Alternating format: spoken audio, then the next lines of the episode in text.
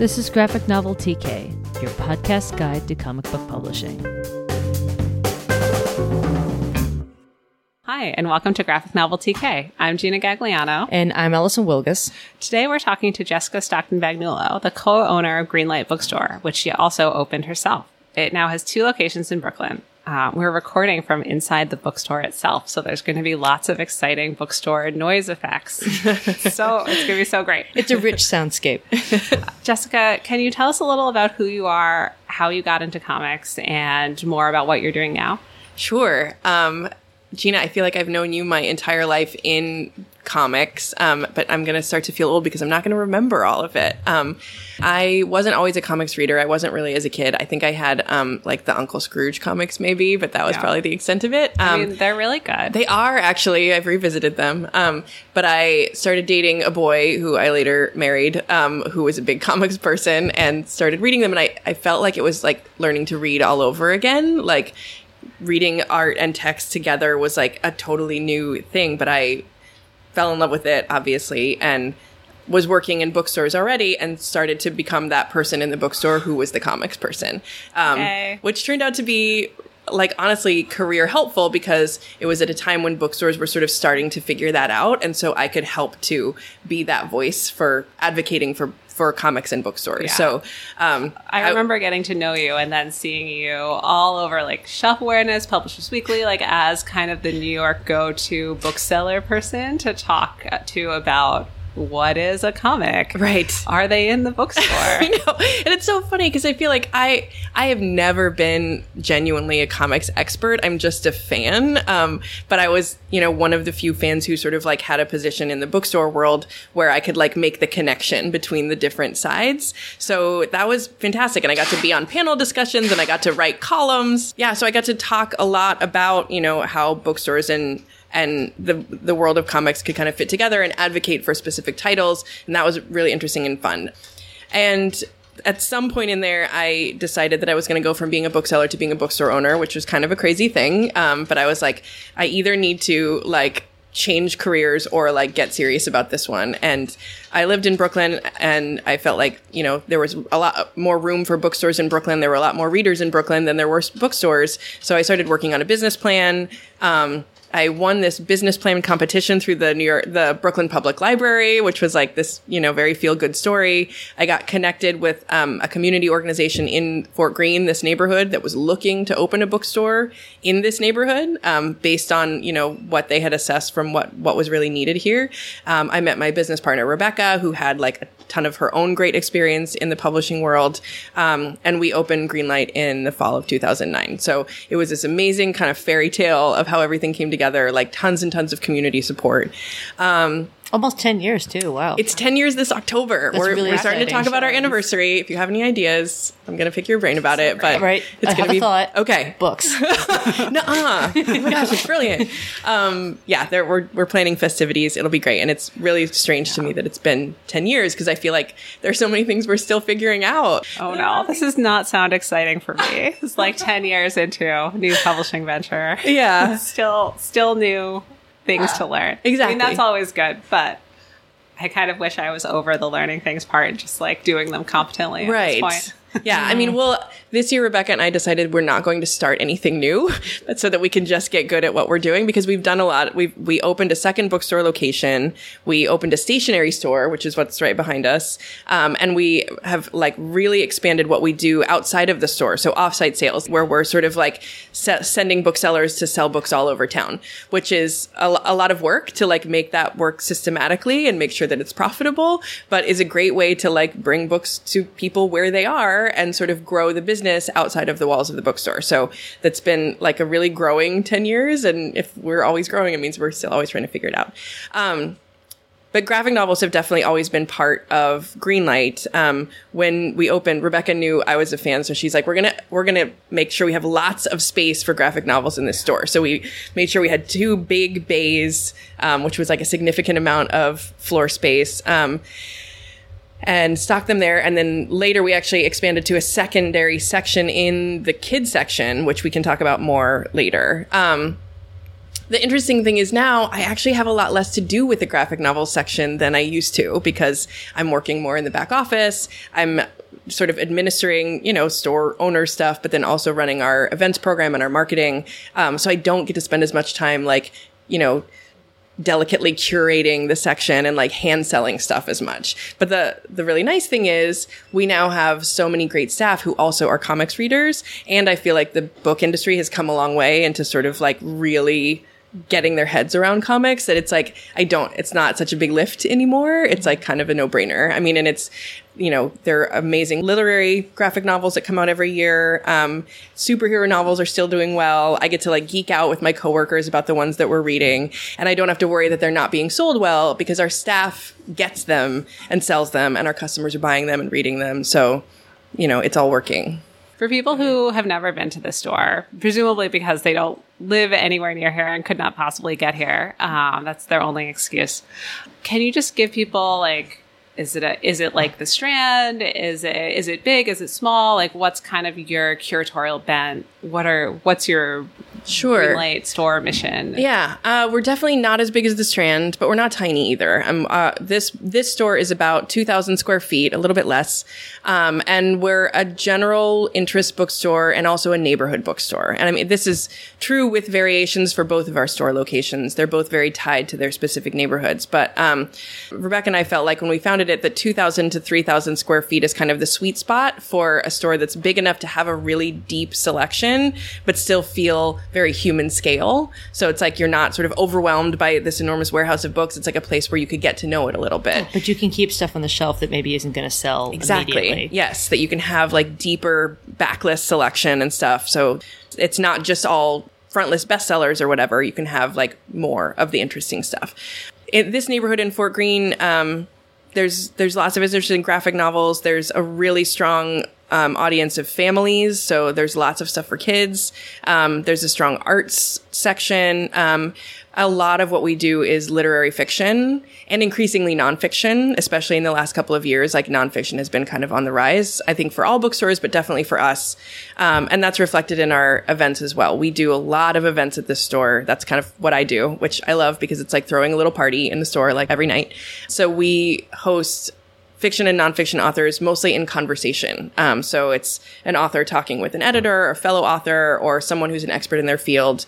Um, a lot about fiction, but also about like issues related nonfiction. So we do a lot of books um, on issues of race and social justice. Um, partly because that's what's important to us, and partly because that's who where our customers are and what matters to them. Um, so it's really important for us to make space for voices that are less heard, queer folks, people of color. So that's always been a priority for us, and increasingly so, I think, in the last couple of years. So, and that's in terms of both title curation and the events that we're hosting. So our our second store in Prospect Lefferts Gardens is similar with its own neighborhood variations. Um, that's more of a residential neighborhood, whereas Fort Greene is sort of like uh, a hub, a cultural district. So Fort Greene store is busier. The PLG store, you can have more conversations without getting interrupted. So they both have their their style. Yeah. You are like, what, three blocks away from a Whole Foods right now? Like, This store, yeah, Yeah, and, and an this- Apple store. yeah, and, and the uh, BAM and everything. So I assume you get a lot of people who are like, oh, I got to BAM two hours early. What am I going to do? It's time to go to the bookstore. I mean, ideal. There's also theater for a new audience and BRIC, and so yeah, there's lots and lots of cultural destinations. So we're we're good for before and after browsing. Is there like a like a business? God, what's the word? There's a there's a specific term for this, like a local business organization that you're a part of. or- Um, there, I mean, there are a number. It depends how you want to slice it. I mean, there's the American Booksellers Association. There's the New Atlantic Independent Booksellers Association, which is our region. And then a lot of the bookstores in Brooklyn just get together a lot informally. Like I'm on an email chain right now with a bunch of people trying to figure out some stuff for Independent Bookstore Day. So we tend to be really collegial, um, formally or informally. But then there's also a business improvement district on Fulton, which I'm on the board of and like we're members of. Um, and there's another one on Myrtle Avenue. So there's, yeah, all of those different things. so it sounds like you're doing so many things what what is the actual like day-to-day work of your job um, it's different every day, That which is great. Yes, one of the things I have always liked about it. Um, you know, some days today I was on the phone for like three different interviews and also was putting out a bunch of asks to authors for Independent Bookstore Day. And one day I'm writing a press release and one day I'm having meetings with a new venue partner. And, you know, one day I'm hosting a big event that has like hundreds of people in our store, which doesn't really exactly fit hundreds of people. Or I'm hosting an event at the King's Theater or at BAM. Um, so there's, there's lots of different pieces to it. It's, you know, probably like three quarters office life and a quarter like out in the world, like doing hosting or meeting or whatever. Um, so yeah, there's lots of different pieces, and I, it's not necessarily a typical bookseller job because it's being an owner in at this particular kind of store, but yeah. I like it. And do you also do things like the accounting and managing all the staff and I used to, but we've gone from 7 employees to 40 employees oh over the course of 10 years. So I don't have to do all those things anymore. When we started, I definitely was paying all of the bills and doing all the scheduling and whatever. Um, now we have a bookkeeper and a scheduling manager. I mean, who also manages other things. Um, and, you know, uh, like and the store managers have much more sort of authority than they used to. Like we've delegated a lot to them. Um, and we have you know an offsites manager ben who like does all of that stuff which i also used to do and someone who manages the school partnerships which i also used to do. Rebecca and i talk about we split the atom over and over. Like we start a project and then it gets too big for one person so you have to split it up. And then this piece of it gets too big and you have to split it up again. So that's how we've grown. So i i feel like i maybe know how to do all of those things, but I don't have to do them all anymore. Are there like s- distinctly booksellery parts of your job that you've made a point of hanging on to, or because I mean, there's that question of like delegation versus why am I doing this as opposed to just working at a bank kind of thing. There, so like, def- I definitely have those days where I'm like, I sit at a desk a lot, and like that's not why I got into this. I mean, the holidays are when I get to like be a bookseller again because it's so busy and like it's not worth trying to communicate with publishers very much. And so it's like all hands on deck on the sales floor. And so I get to, you know, talk about my favorite things and help people find the book for their weird uncle or like whatever it is. um, and ring up sales and like, you know, create beautiful merchandising displays and stuff. But I still do a lot of hosting, which is a nice way to be out on the floor and interact with customers and authors and, you know, remember how to work the cash register and stuff too my partner Rebecca does the buying. That was kind of how we early on decided we would divide up our ownerly responsibilities. She handles buying and inventory. I handle events and marketing. And now we both have assistants that work for us because there's more and more of it to do. Um, and I sort of you know every month as we as i look at the events i sort of create this spreadsheet of all the books that need to be ordered and i hand it off to the buying department it didn't always work that way but like that's where we've gotten to so yeah, and I actually, if you want to put the word out there, my assistant who I love is leaving at the end of this month. So I'm interviewing people right now for a new assistant. If anyone's like, all I want to do in life is like, you know, do events for a bookstore, like they should email me. Um, so let's talk about events some more because this podcast is really centered on authors and we want to show authors what the the best way to work with bookstores is. So if there is a graphic novel that you really like, an author you really like, how do you work with them to spotlight feature the graphic novel at your store, both in events and others or in other spaces? and is this usually you reaching out to them, or like their publicist getting in touch with you, or authors getting in touch with you? Like, how does all of this happen? It definitely happens in all of those ways. um, there, there are many variations on how an event can happen. The most common way probably is for publishers to pitch us. Um, we look at the the event grids in Edelweiss. I don't know if you guys have ever talked about Edelweiss on your podcast before. A but, little bit, but with people who don't use it very much. So please explain it again. Um, Edelweiss is sort of like a, a massive interactive database of book titles sorted by publisher and publishers upload their title information so and it can be used as a buying catalog and that's its primary use. It can also be used to sort of like look at sales and compare them to other stores sales. There's also a functionality um, of that publishers can upload they call event grids. They're still called that because they used to be literally like an excel sheet that they would send around. And now they're like a very metadata rich list of books of authors who are touring. Um, so i can look through and see you know for fall 2019 here are the authors from penguin random house who are touring and i can you know look and see you know which are the ones that we feel like are a good fit for us and make my requests. And then in an ideal world at some point the publicists uh, for that book comes back to me and says, "Hey, we saw that you requested this book. We think this is a great fit. Like, let's make it happen." Um, sometimes I have to bug them, and we're obviously in a really privileged position being in New York that like we have a lot of access to publishers, so I can usually just find out who that publicist is and like email them directly if it's something that's really important to me. And I'm pretty sure I've done that to you, Gina, before Yep. when you worked on that side of things. Definitely, yes. no, that's great. I mean, I feel like booksellers do that, and you like, you're like, I know you're really excited about Yes. this. Mm-hmm. This is a good sign. Yeah. I mean, If and, and we say we have access, but like email works wherever you are. Yeah. Like, you know, and often, like, if you have a relationship with a sales rep for a publisher, they can help you figure out who the contact is to ask about an event. So Yes. I I've definitely also do that. gotten lots of notes from sales reps being like, just so you know, Greenlight's really excited about this, so you might want to think about them. Yeah, so there's a lot of ways that we're communicating with publishers, and the sales reps are one avenue, and Edelweiss is one avenue, and the direct publicists communications are one avenue. Um, so I was trying to think of some recent examples of um, cool graphic novel events that we've hosted.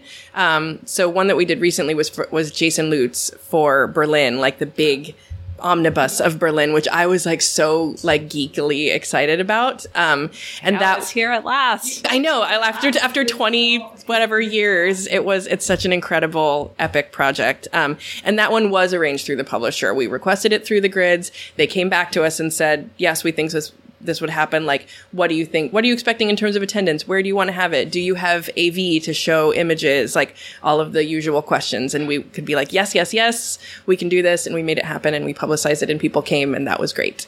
Um, but then I also recently, I'm a, a friend of mine, um, Evan Narcisse, is one of the writers on the Black Panther, one of the Black Panther spin-offs. He and I used to work together at McNally Jackson, like back in the day. Um, so he emailed me that he was going to be in town and could he do an event for Rise of the Black Panther? And I was like, yes, are you kidding me? Like Black Panther is selling like nothing else. It's actually the only comic that we sell in single issues. Um, because the demand is there. Like at most comics, it's not Do you have, like, a worthwhile for us. Teeny tiny diamond account. We do have a diamond account, and we do not use it very much. We'll use it only like at at urgent need. Um, but for that one, it's worthwhile. Although, yeah, I, I should I should look it up. I should have looked it up before you're here. But I think there might be a special arrangement for that one in particular with the publisher, with the with a traditional book publisher, because it's something that is working specifically well in bookstores. I'm sorry, we've totally gone off topic. No, but- it's this is all really interesting. Okay. And then sometimes a local author will reach out, like Dean Haspiel is a, Oh, yeah. a Brooklyn cartoonist who we've worked with a bunch of times. And like, he has my email address and he'll just email me and be like, Hey, I have a new thing. Like, can I do, can I do a thing? And I'm like, well, talk to me about it. Like, can we bring in some other people? How are we going to publicize it? But like, yes, let's make it happen. Um, and I, I tend to be careful with the events that we host because there needs to be some kind of a crossover audience usually. Like, we don't have like a pure comics audience who like subscribes to our newsletter and watches our social media feed. We have more of like a literary audience who are interested in some comics. So there has to be, you know, the book that like finds that sweet spot. The other category obviously is kids graphic novels, which I'm I'm I miss the days when Gina was at First Second Night and we would just like host story time for like every single every single book that came out.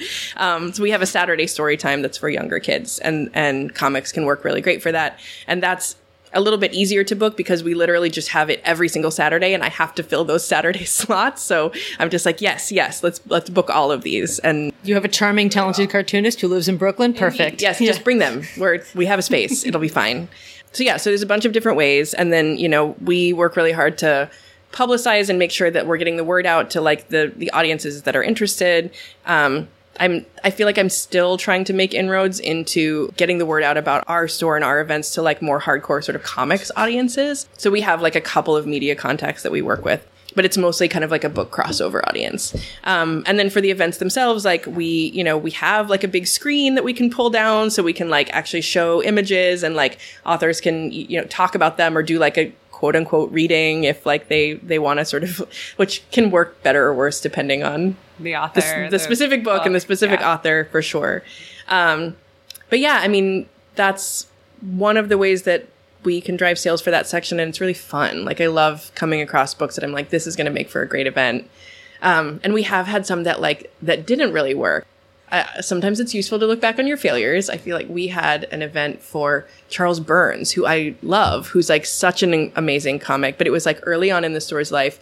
And there were like 20 people here. And I was like, that's not okay for Charles Burns. like he was to- super nice about it, but it was early in the store's life. And I was like, okay, so we have to be careful about this and we have to be aware that like, you know, comics people are not necessarily finding us always. So we have to find them or we have to make sure that we have books that are sort of like, like pretty well known by a, a, a more book oriented audience. If that Or the sense. author really needs to be bringing people. Yes, in. obviously that's a huge thing too. If authors are themselves doing promotion or on social media or whatever, like that matters. So when you're going through the catalog and you're trying to figure out what people you're thinking of, because I'd honestly assumed that the majority of the events that you'd run would be publicists hassling you. It sounds like a lot of them are actually coming from your end, which is actually really cool to hear. Yeah, I mean, there's definitely a mix, and you know, and I definitely have a whole bunch of event pitches in my inbox that I have not yet responded to.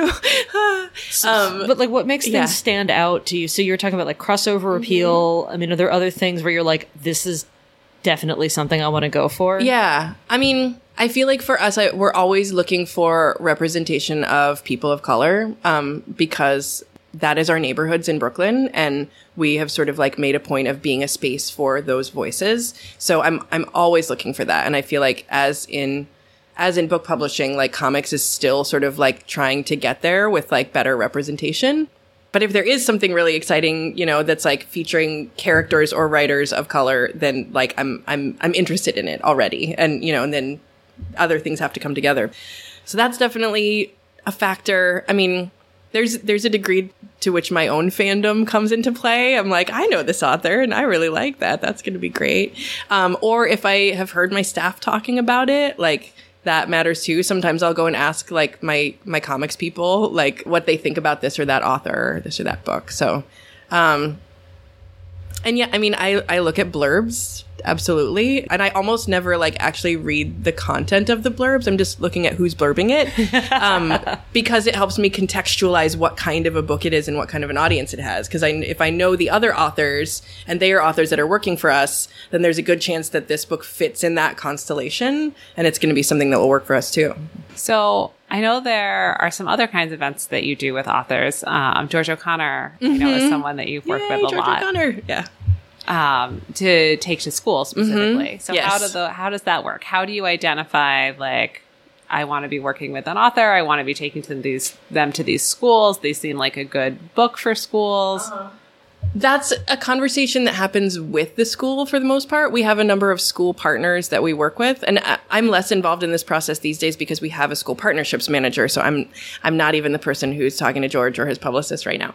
Um, but if you know, a, a school event has potential that, for things that we can't do in the store. It's I, it's actually pretty hard for us to do like middle grade events in the store, and I think Yeah. you and I have tried have tried some from time Yeah. to time, and they with mixed success um, because. Like little kids, picture book level, like their parents are bringing them to the events, and adults, like they're reading our social media and they're coming on their own. But like middle grade and high school, like uh, they're not on our mailing lists and they're not going places with their parents. So we haven't, we don't necessarily have a way to reach them very well with our, with our marketing for events. But if you take the author to the school where they already are, then a lot of times they're really excited about that. They, they want to be where the author is. And so you, but you just have to go where they are. So, um, George O'Connor, I I guess, has like a, a pretty wide range of ages that he is interesting to. So we have had him at, you know, from pretty young elementary up to like, you know, junior high, even maybe. Um, you know, you can do one event with an author and see how it goes. And if it's really great, then you're going to book them for more and more. Um, and he's definitely someone that we book repeatedly because he does a great presentation. He like, you know, is like fast cartooning, like talking while he's like making scenes and like his research is so fantastic. At, so like teachers love him like teaching Greek mythology to their students. Um, so he's a combination of sort of like a book that's interesting to kids and you know has some nonfiction content which teachers really love and does a great presentation so that's like a triple threat and it fits easily into the kind of curriculum that you're learning at that. I mean, I remember Exactly. learning like doing the mythology unit when I was in like fourth grade or something. So. Yeah, for sure. Um, there's one school that we take him to that's um, called Hellenic Charter School, and they do like Greek themed. It's like a French immersion school, except it's like Greek immersion. He's been there like a dozen times, I think. Um, it's great, but but all schools of him. But so nonfiction is great for author visits, but not a must. Um, if but there usually needs to be something to talk about that you know is beyond just a good story, which I think almost every good graphic novel has. Um, but it also has to be an author who wants to do that. Like, you know, when we do school author visits, there's usually not a guaranteed sale. Um, we hand out order forms to students and they can order the books. Um, and so it's, you know, there, we work with schools of all different demographics and income levels. So some might have more sales and some might have less, but it's, it's all part of you know the bigger picture of promotion for a book you know maybe the kid doesn't buy it at that event but then they the next time they see it in a bookstore they're like oh my gosh i met that author. Um, or they read it from the school library and they become a fan or whatever. It's like you know it, part of it is about building readers more than like having that sale. But not every author can make time in their schedule to do that. So it it kind of depends on authors who have the willingness and the ability to talk to school age kids over and over and over again. And some of them are really good at it and love it, and some don't, and that's fine. Like there are other ways to get your book out there. Yeah. So you were saying also that you do offsite events as mm-hmm. well. Yeah. And there, we do that in a couple different ways. We have what we call partnered offsite events, which are things that I'm booking with the events and marketing department and then finding a venue for. So we have a couple different venue partners, anywhere from like 300 seats to 3,000 seats, where we'll book an, an event and a lot of times there's a ticket required and like the book is included with the ticket. And that's great for publishers because it means 100% of the people going to the event are buying the book, which otherwise is never the case. But then we also have sort of regular offsite events, which I don't really handle that much, which are mostly people coming to us and saying, Hey, I'm having a book party or a conference or, you know, an academic reading series and I need book sales there from a New York Times reporting store, which we are. Um, and then, and then that Can becomes. you clarify what that means? Oh, a New York Times reporting store? Oh, yeah. So um, we signed up when we opened with the New York Times, and you have to sort of fill out a certain amount of paperwork and prove that like you are a real retail establishment with you know accounts with publishers and stuff like that. I honestly do not remember; it was ten years ago. Um, so we upload our sales every week to the New York Times reporting website. And so it gets bundled into the very large set of numbers coming from bookstores all over the country that go into making the bestseller lists. And there's the other, another list from Bookscan that does a similar, like, you know, slightly different algorithm or whatever, but we report to both of those. And so if people don't know what Bookscan is, Yeah. I don't, can I, t- I don't know if I can explain what Bookscan is. I don't know if I'm, I'm the right person to explain it. They're a data aggregator for the book and entertainment kind of media industry specifically. And with the, their Bookscan part, they work with indie bookstores, but then also chains, um, different places that sell books all around the United States. Supposedly telling you how many books you've sold in a week. Yes, Right. so at a very specific set of locations. Yeah. So um, a person with an account can log in and see how many books a specific title has sold that week. Oh, I've never They seen it from that side. I don't have a um, Bookscan login It's the worst thing in the entire world. as an author. Is literally anybody can set up an Amazon author account and be able to both see all of your sales rankings and also see your own Bookscan numbers. Which why would you give somebody the ability to see their do own book scan numbers That's every week? Excruciating. No, it's Yeah. a terrible idea. I say as a person who definitely goes and looks at it. um, and but publishers ca or other people with accounts can also look at like the top 100 books that have sold that week. Um, they can also look at different breakdowns by like BISACs by the subject code, so they can look at like what's the best adult nonfiction about planes that has been selling this year as opposed to last year. Has there been any change in that? They can similarly with graphic novels, they can look at the kids in YA and adult graphic novel BISACs and look at bestsellers and how it's changed and um, the category as a whole and what it's sold year over year different. That's great. I'm so glad you're explaining that because I have no involvement with that side of Bookscan. Like literally, we just dump our numbers in, Yeah. um, and it gives us some extra credibility and clout as you know as a reporting store. And but literally, yeah. how do you? Is there a website you go to? Um, Bookscan, I think autom- our point of sale system uploads it automatically every night, um, or every Seems week rather, helpful. every week, which is great. Yeah, New York Times, we have to like go on their website and like run a report from our point of sale and upload it.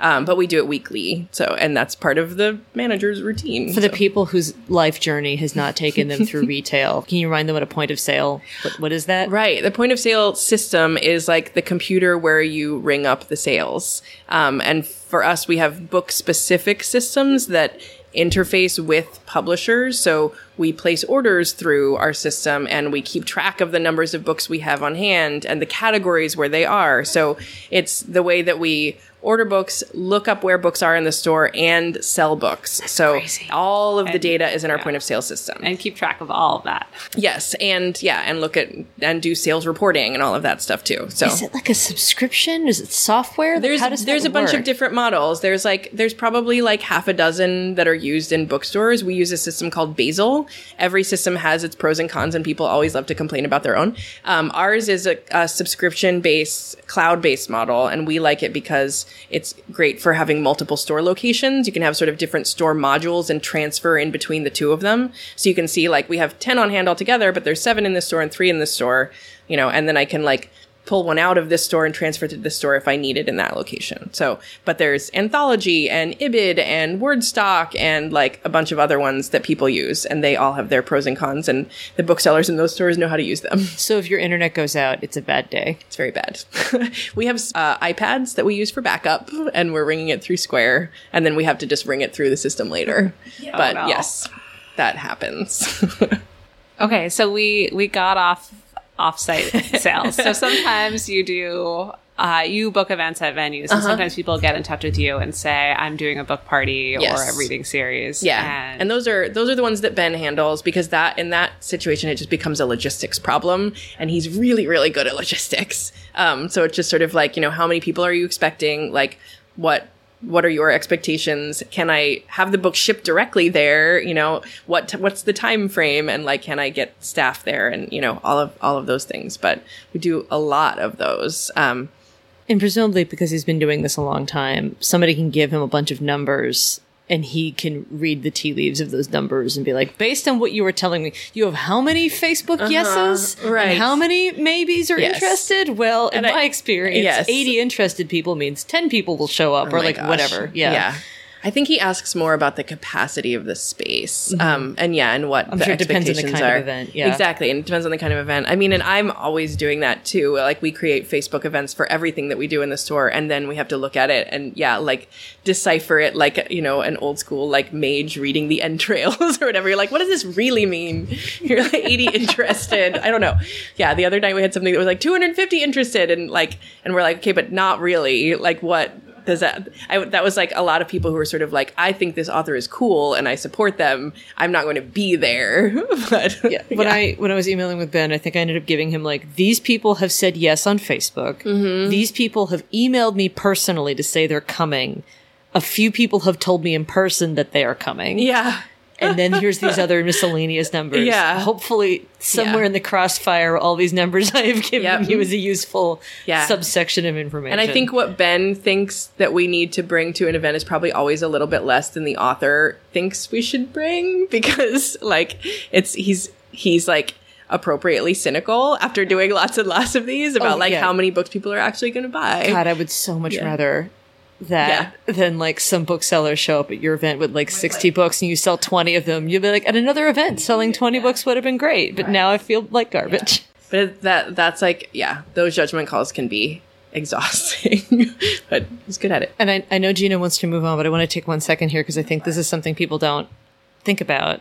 So you were talking about reporting sales for the Times, and it's like, so the idea basically is that I, as an author, I can just order books from Macmillan, for instance, and mm-hmm. have them be at my event and just sell them and pocket the money from that. But for instance, when the publisher is looking to see how many books did this Alison Wilgus sell last year? How are we feeling about her? I could have sold a hundred books myself, but if I ordered and sold all those books, those aren't don't those don't reported. count Right. So whereas if you're helping me out and you sold a hundred books on my behalf, when Macmillan goes and checks those numbers, those will show up and be like, oh, hey, that's pretty good, Right. right? Yep. So like that's the reason to bother doing all this. It seems like a lot of trouble, but there's a reason to do it. Right. Yeah, this. and there's a reason to have a bookseller there. I mean, we like to think we bring some expertise in sales as well, but but a lot of it is so that, you know, you make sure that it gets reported. I mean, and sometimes publishers will ask us to come to like we've sold books at Comic-Con, like at the publisher's booth. Like they're there, they can sell their own books, but they aren't reporting. They're not a re- reporting retail store and we are. So that's what we can offer because that's how the ecosystem works.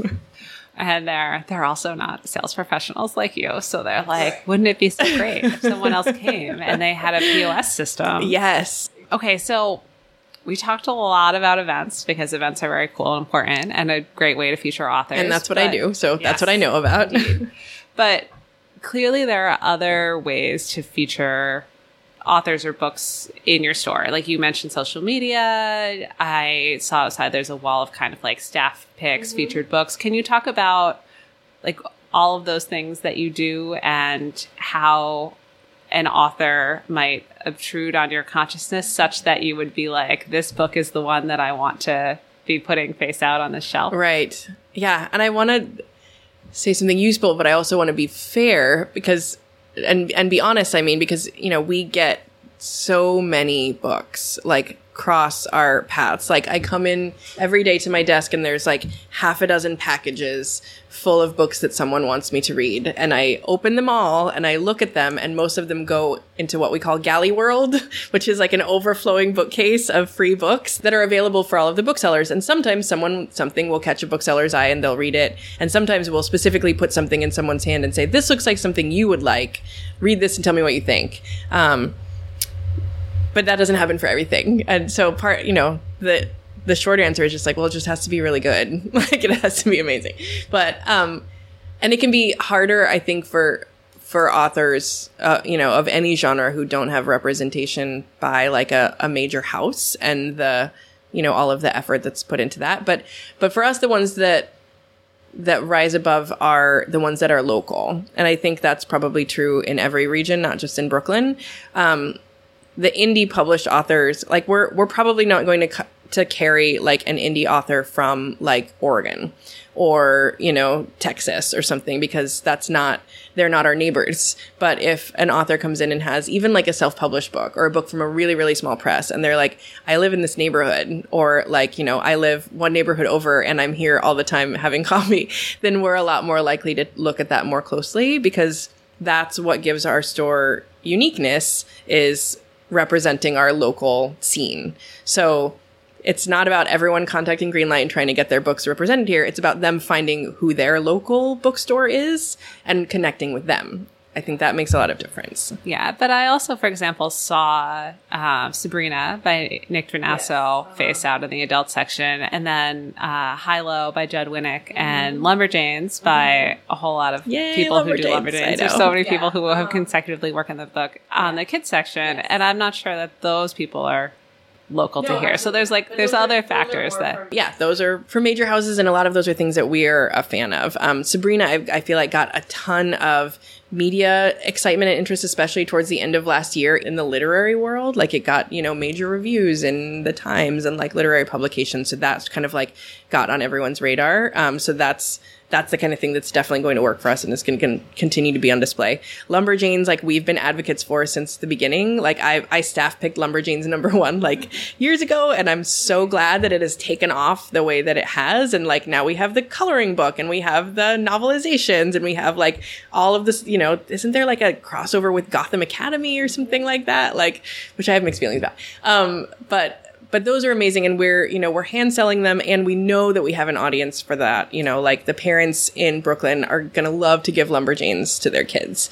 Um, and i i really liked hilo. I mean i i haven't i actually am not totally caught up on hilo but i i like that one and it you know it's when a book is like a little ways along in a series, we can kind of tell whether it's working for us or not. Like if volume one and two have been working, then we'll also feature volume three and four and a lot of the the books on display like that's a decision that happened during the initial buying meeting that was Rebecca, my business partner, meeting with the publisher sales rep. So they talked through the list and they decided like here are the things that seem like they're going to work for us. So when a book comes in to the office and there are six copies, the booksellers know that's a display quantity and that needs to go face out. And so that's a decision that was made in a conversation between the buyer and the publisher like three months ago.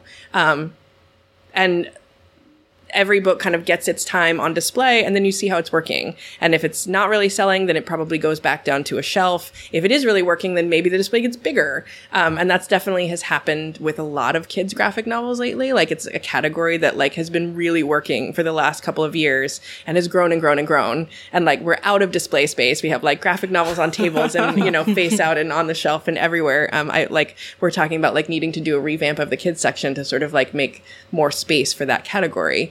Um, and there are Such certain a great thing it's a really good problem to have. Um, yeah, and I think it's yeah, in in particular in the sort of like early reader space, like graphic novels are are working so well. Like my kid is seven; she just turned seven, and she's read like everything Raina Telgemeier ever thought of.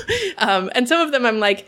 Content wise, that's really too old for you. Like, it's about high school romance. Like, you have no idea what's going on, but like, she doesn't care. Like, it's like she loves the style and she loves the realism. And yeah, and she will read them over and over and, you know, go on to other graphic novels too.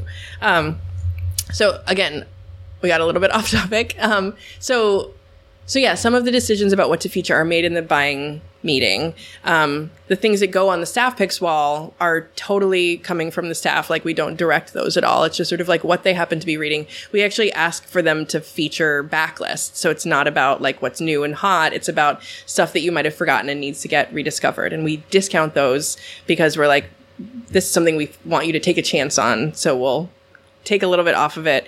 Um, and that can, you know, there there are a couple of like hardcore superhero comics readers in the store, and so like we'll get like some some superhero stuff up there. Um, uh, and it's a it's a big mix. Um, but yeah, that's definitely totally staff driven. So yeah, the, and and that happens, you know, on a micro scale every day with what the staff is recommending.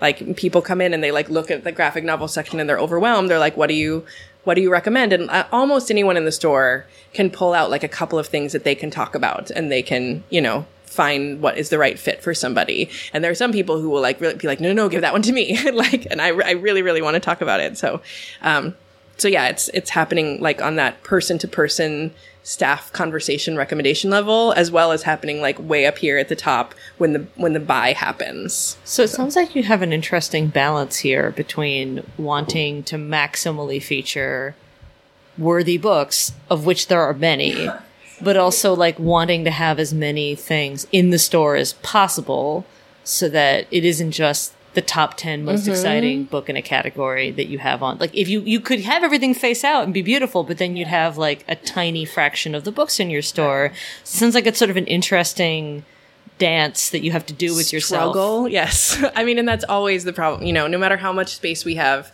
we always have space problems. Um, and yeah, so that that's the balance is between like, can you do more of a single title or a couple of titles on display, or can you do like a, a larger title count? And I think you know that that is that's another decision that mostly happens in the buying department and with the receiving and returns department. So we also and maybe this is something you've talked about previously. There's the return cycle in publishing because uh, most books that we buy are returnable.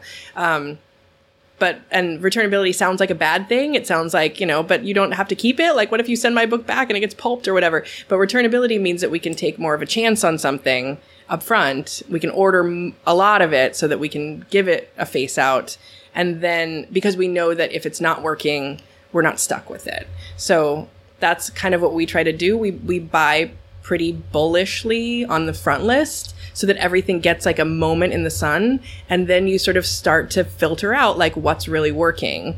And the stuff that's not working as well like maybe goes down to having a single title a single copy on the shelf and the stuff that is really working gets a bigger display. So but we want to give everything a chance uh, to the degree that we can and we can't do it for everything.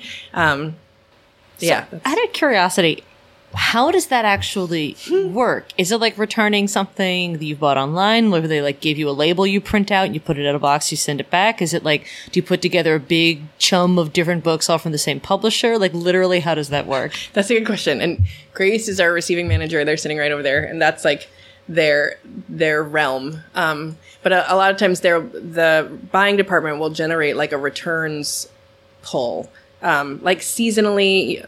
Uh, you know, a couple times a year there'll be a big one, but it's it's by publisher, and then a bookseller gets handed a list, and it's like go around and find all of these books, and it'll be like a big HarperCollins pull or a big you know Macmillan pull or whatever it is, and then some things we can't find because the reason they haven't sold is because they actually got stolen three months ago, or you know, or, or we lost it, or we sold it under the wrong ISBN or whatever. Um, so there's like fixing those issues, but then Grace and their team like pack them up, um, you know, scan them all out, like pull them out of our pay- point of sale system so that it doesn't show that we have them on hand, and send them back to the publisher. And then the publisher issues a credit against our account, Huh. um, which we can use for buying more books. Um, and that gets handled by the bookkeepers. Um, every once in a while, the publisher will say no to a return um, for various reasons, like you're sending this back to us damaged, or this actually isn't our book, it's from a different publisher, or um, I can't think of instances where it's happened, but there is like a sort of a statute of limitations. I think if it's out of print, you can't really return it anymore. You, you you had a box you shoved in a corner and you forgot. And sometimes, you know, things will get mixed up. Like we ordered it from a wholesaler and then tried to return it to the publisher and they'll be like, no, we don't have a record of you buying this book. And different publishers are more or less strict about that. So, like, do you do like inventory days? Like, I remember I very briefly worked at a bookstore. Mm-hmm. Oh, yeah? and I Where? I worked at the Scholastic store. That's, Oh, wow. uh, in that building, like a million zillion years ago when I was in college. Um, but I was there long enough to, to, to be there on an inventory day. But I remember almost nothing about it anymore. And it was mostly sorting through t-shirts. Yes. For me personally. Yeah. That's another thing that like I used to be very hands on about and I don't have to anymore, which I'm so grateful for because it's like, it's an overnight for us. Um, and I hate trying to work when I'm really tired. So, like, what, do And what does it involve? Um, it involves bringing in a bunch of extra scanners and laptops and literally like scanning the ISBN of every single book in the entire store and all of the cards and all of the toys and, you know, and doing it section by section. So Grace also runs that and it's like amazing that they pull it off every year. We actually have talked about doing it twice a year because things get off, but, um, I don't know if that is actually reasonable. Um, and we we've gotten a better system than we used to. Like we can sort of start before the end of the day, like with some you know, and inventory some things that we can then pull off the floor so that they don't get messed up by customers in the meantime. And some and we'll often like close a little bit early so we can just start. And it's just like teams of booksellers and something, but like beep beep beep beep beep all over the store. And we bring in snacks and you know play music. And no, we don't play music because you have to hear whether it's beeped or not because then you know whether it's scanned. my God. Um, but yeah, it's a big process. And then afterwards, there's the process that Grace handles of like figuring out what the discrepancies are between what you think you have and what you actually have. Yeah. It's sort of like balancing a checkbook, but for the entire contents of your store. yeah, for like many thousands of titles. Oh my god. but you have to do it. I mean, otherwise, like your inventory just gets l- like what you see in the computer gets less and less accurate to what is physically in the store. So it's got to be done. So back to social media and e-newsletters. Um, is it the same system that you use for like events and staff picks to decide what titles are featuring in those spaces?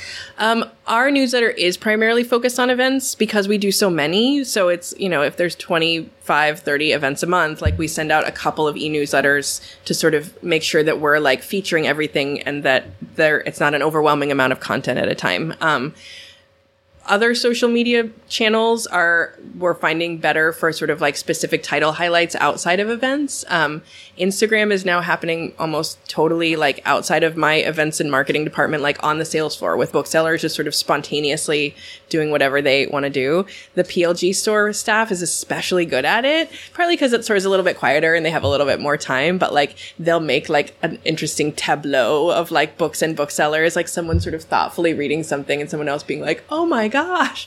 um, but it's, they, they have a great time with it. There is a video the other day of like, we, we have a lot of slat wall in that store, like that, you know, so you can hang things on the walls, but sometimes they're covering up doors or whatever. So they have someone peek a video of someone like, emerging from a wall and like taking a book and then disappearing back into the wall and it's gotten like hundreds and hundreds of views i don't know why it just like appealed to people so um but we do post for like new release tuesdays and it's like you know here's what people are excited about that came out today or like here's what people are reading um I would like to do more of sort of like featuring our staff picks on social media, but that's why I need a really great assistant to help me with that.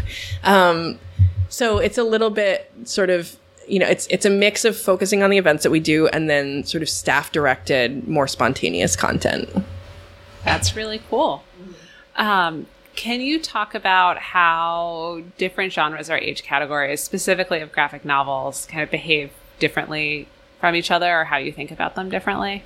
Yeah. I mean, it took us a year or so to figure out that we needed to separate kids' graphic novels from like the general graphic novel stock. Um, and it was because there were suddenly so many interesting books that we wanted to pitch to kids, but there's definitely some stuff in the graphic novel sections that's really not kid appropriate, and we didn't want them to be have have to be digging around trying to find the stuff that was for them and like running across the stuff that was not right. So we, you know, separated things out um, into the kids graphic novel section, which I, you know, is probably like you know, up to 12 kind of age wise, but it's everything from like, you know, Moomin and Tintin to like Lumberjanes and Witch Boy and like Raina Telgemeier and all of the exciting contemporary stuff. I think in some ways the kids' graphic novels are easier to sell right now. Um, there's just like obviously such a huge and growing audience for them, and they're often sized more like a traditional book um, which like you could probably talk about from a publishing perspective, but it makes them easier to display alongside of you know traditional text based books. Um, so you know you can have like a big table that has like a bunch of chapter books, middle grade stuff, and also has graphic novels kind of mixed in with it. Um, adult graphic novels, I, I, think, rarely sort of come out of their section, um, which it, is funny because I, I, there's so many like subgenres within graphic novels, and you know, there are memoirs, and there are, there's fantasy, and there's horror, and there's superheroes, which is its own thing that we carry in like very quirky and specific ways. Um, but it's a lot about the trim size. Like it's hard to put those books on like a regular paperback fiction display table. So we often display them with art books. Graphic novels sort of have their own sort of subsection of our art display. So that's like where, you know, big oversized visual books can be faced out. So you sort of have to wander over to that area to like find yourself encountering graphic novels. But I think that's not the worst thing. Like people who are interested in visual and design kind of books may also be like comics audiences too.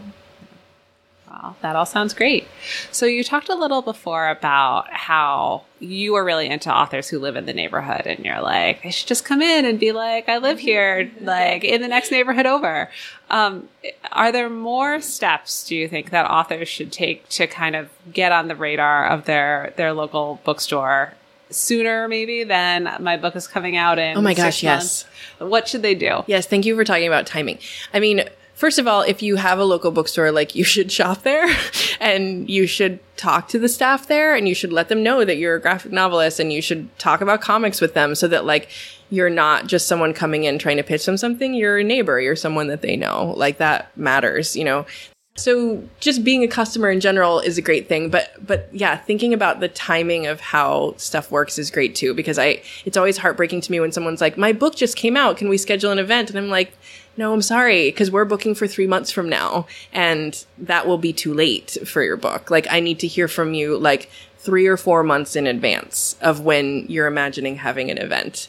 Um, and you know, maybe there's something else we can do. Maybe if you're doing a party at your house, we can still send a bookseller to sell books there and report to the New York Times. But if you want to do something in the store, like we, like that's how the cycle works. Like you have to think at least three or four months in advance. So yeah. and presumably really like more time than that because you have to plan out which store do I you have to as the graphic novelist think which store do I want to do this with? Yeah. What kind of event would it be? What should I be pitching? Let me mm-hmm. research who I should be getting in touch yeah. with there. So. Yeah, that's just we want to be hearing from you three or four months in advance, but that means your work has to start even earlier. So maybe like attend some other events that exactly. are similar to yours ahead of time, so you can say, "I was just at."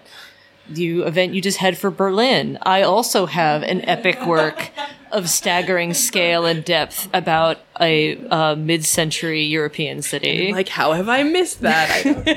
um, and, and, I bought a copy of Berlin while I was there, so I should be in your customer right. system.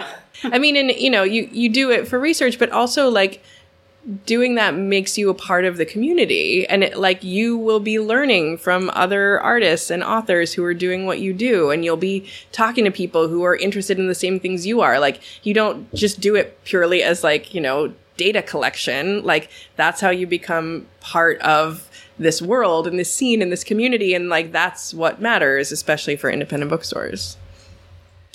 Um, so, do you have advice for people who would want to work in a bookstore or to open their own bookstore? Um, yes, if you want to work in a bookstore, you should definitely send in a resume. Um, what we look for is not necessarily like I've read all the books or I've worked in publishing forever. Um, feel free to say, I really love books, but everyone really loves books who wants to work in a bookstore. So like, that's not like a deciding factor necessarily. I know that sounds horrible, but like we've been doing a lot of interviewing lately and it's like you have to get through the like, I'm really passionate about books. It's like, yeah, that's probably why you're here. um, but we actually love to see people who have different kinds of retail experience, um, whether or not they've worked in a bookstore before. Like if they've worked in a clothing store or if they've worked in a coffee shop, like those skills are going to be useful to them in working in a bookstore. Like it's an it's a job that's a really interesting combination of sort of literary knowledge and being able to you know talk and connect with people about books and just customer service. So you have to be someone who can talk to people for eight hours a day and be on your feet for eight hours a day. And it's, that's like making it sound bad. It's actually incredibly rewarding, but like it's, it's taxing in ways that I think people don't always think about. They think they're just going to be like petting the bookstore cat and having civilized conversations, which is not all of it. And it's interesting, like you mentioning, for instance, like people who work in coffee shops specifically. I'm sure there's a little bit of like retail triage also. Like mm-hmm. you are having an emergency, Yep. or somebody has just vomited in the bathroom. what are you gonna do? But you also yes. have a line out the door, like. and I feel like yeah, so like other kinds of more maybe like a more high stress. Mm-hmm. Insane people flying in and out and being mad at you all the time. Job.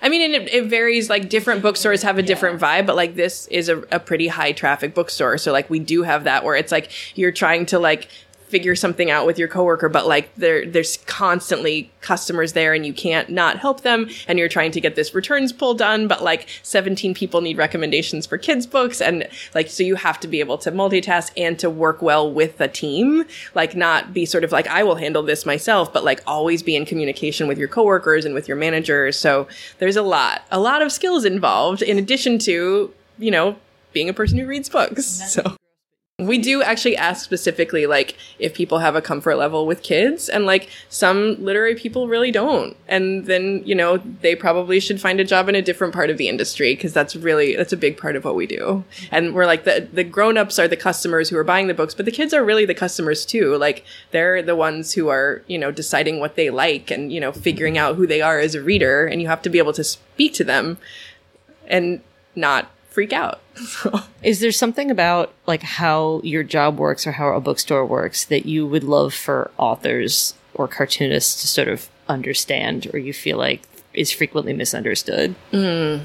Um, I mean, I'm glad we talked about the timing thing because I think that doesn't always occur to people that like, you know, you have to be putting things in place two or three months in advance to to have it be happening now.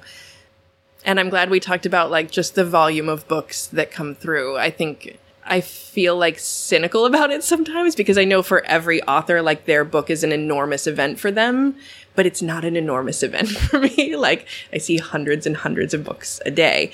So I, and it's, that doesn't mean like you need to like have like a brass band or whatever when you come in and pitch your book. It just means like you need to have a little bit of patience with the booksellers who might be inclined to brush you off because they have so much going on. So that's when the sort of relationship building stuff comes in a little bit. Um, so I guess just be patient with us. Your book is your precious child. I yeah, exactly. And I'm doing my best, but I I don't I I don't love it the way you do yet, you know. Okay, is there anything else you want to talk about that we missed in our wide ranging conversation?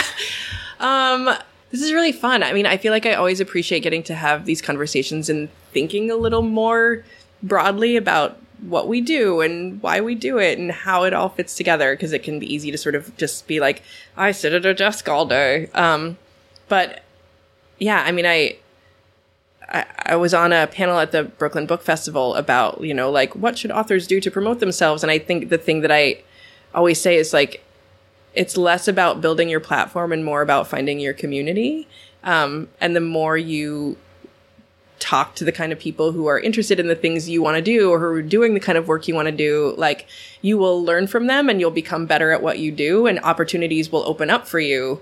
But also like it's just good. It makes your life good as a as a creator. So an independent bookstore can be sort of a locus for that in a lot of ways. So I hope that people are able to find their place where they can connect with other creators and, you know, sort of become a part of that community. Oh, that's great. Such a nice thing.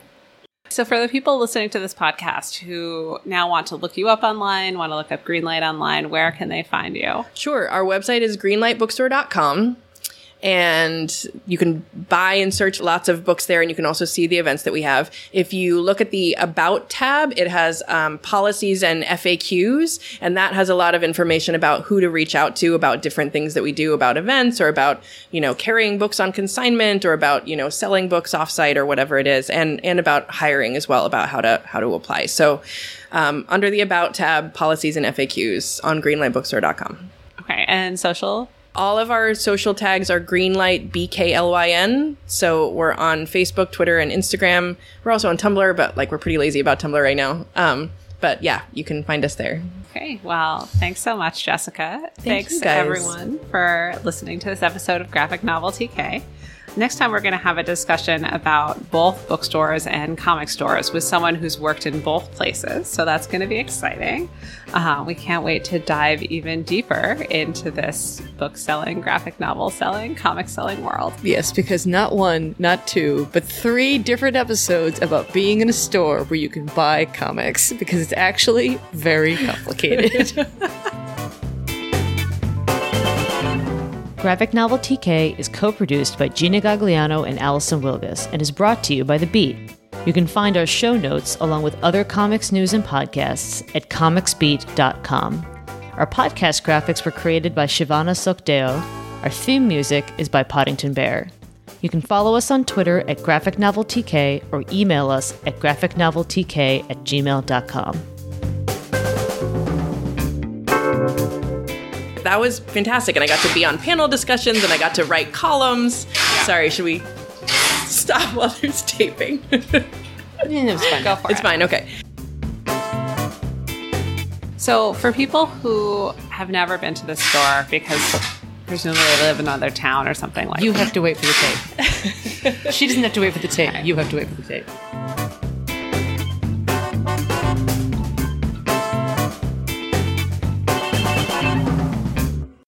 And not to be gross, but you both have a store that runs events for children and also have a bathroom that customers can access. Oh, yeah. and I feel like those two things must cause all kinds of interesting. It's true. I mean, at least they mostly use the bathroom. I feel like there was a period of time where it was like there was a lot of diaper changing on the What? sales floor, and we were just like, Do the on top of the books? I've definitely Like heard on of the that floor, happening. Yeah, but the floor at least is like at least that's where the feet go. That's terrible. I know, but Yeah. no, we have a changing table in the bathroom because we're that kind of store, and that's Yeah. something that we need. And yeah, there definitely, you know, are various kinds of bathroom emergencies, and like having a good sense of humor about that is like pretty helpful. So the understanding you made encounter a very mad three year old. Yeah, for sure. Like potty emergencies are real. Like you have to like figure something out in that situation for sure. I feel like this should be one of your interview questions.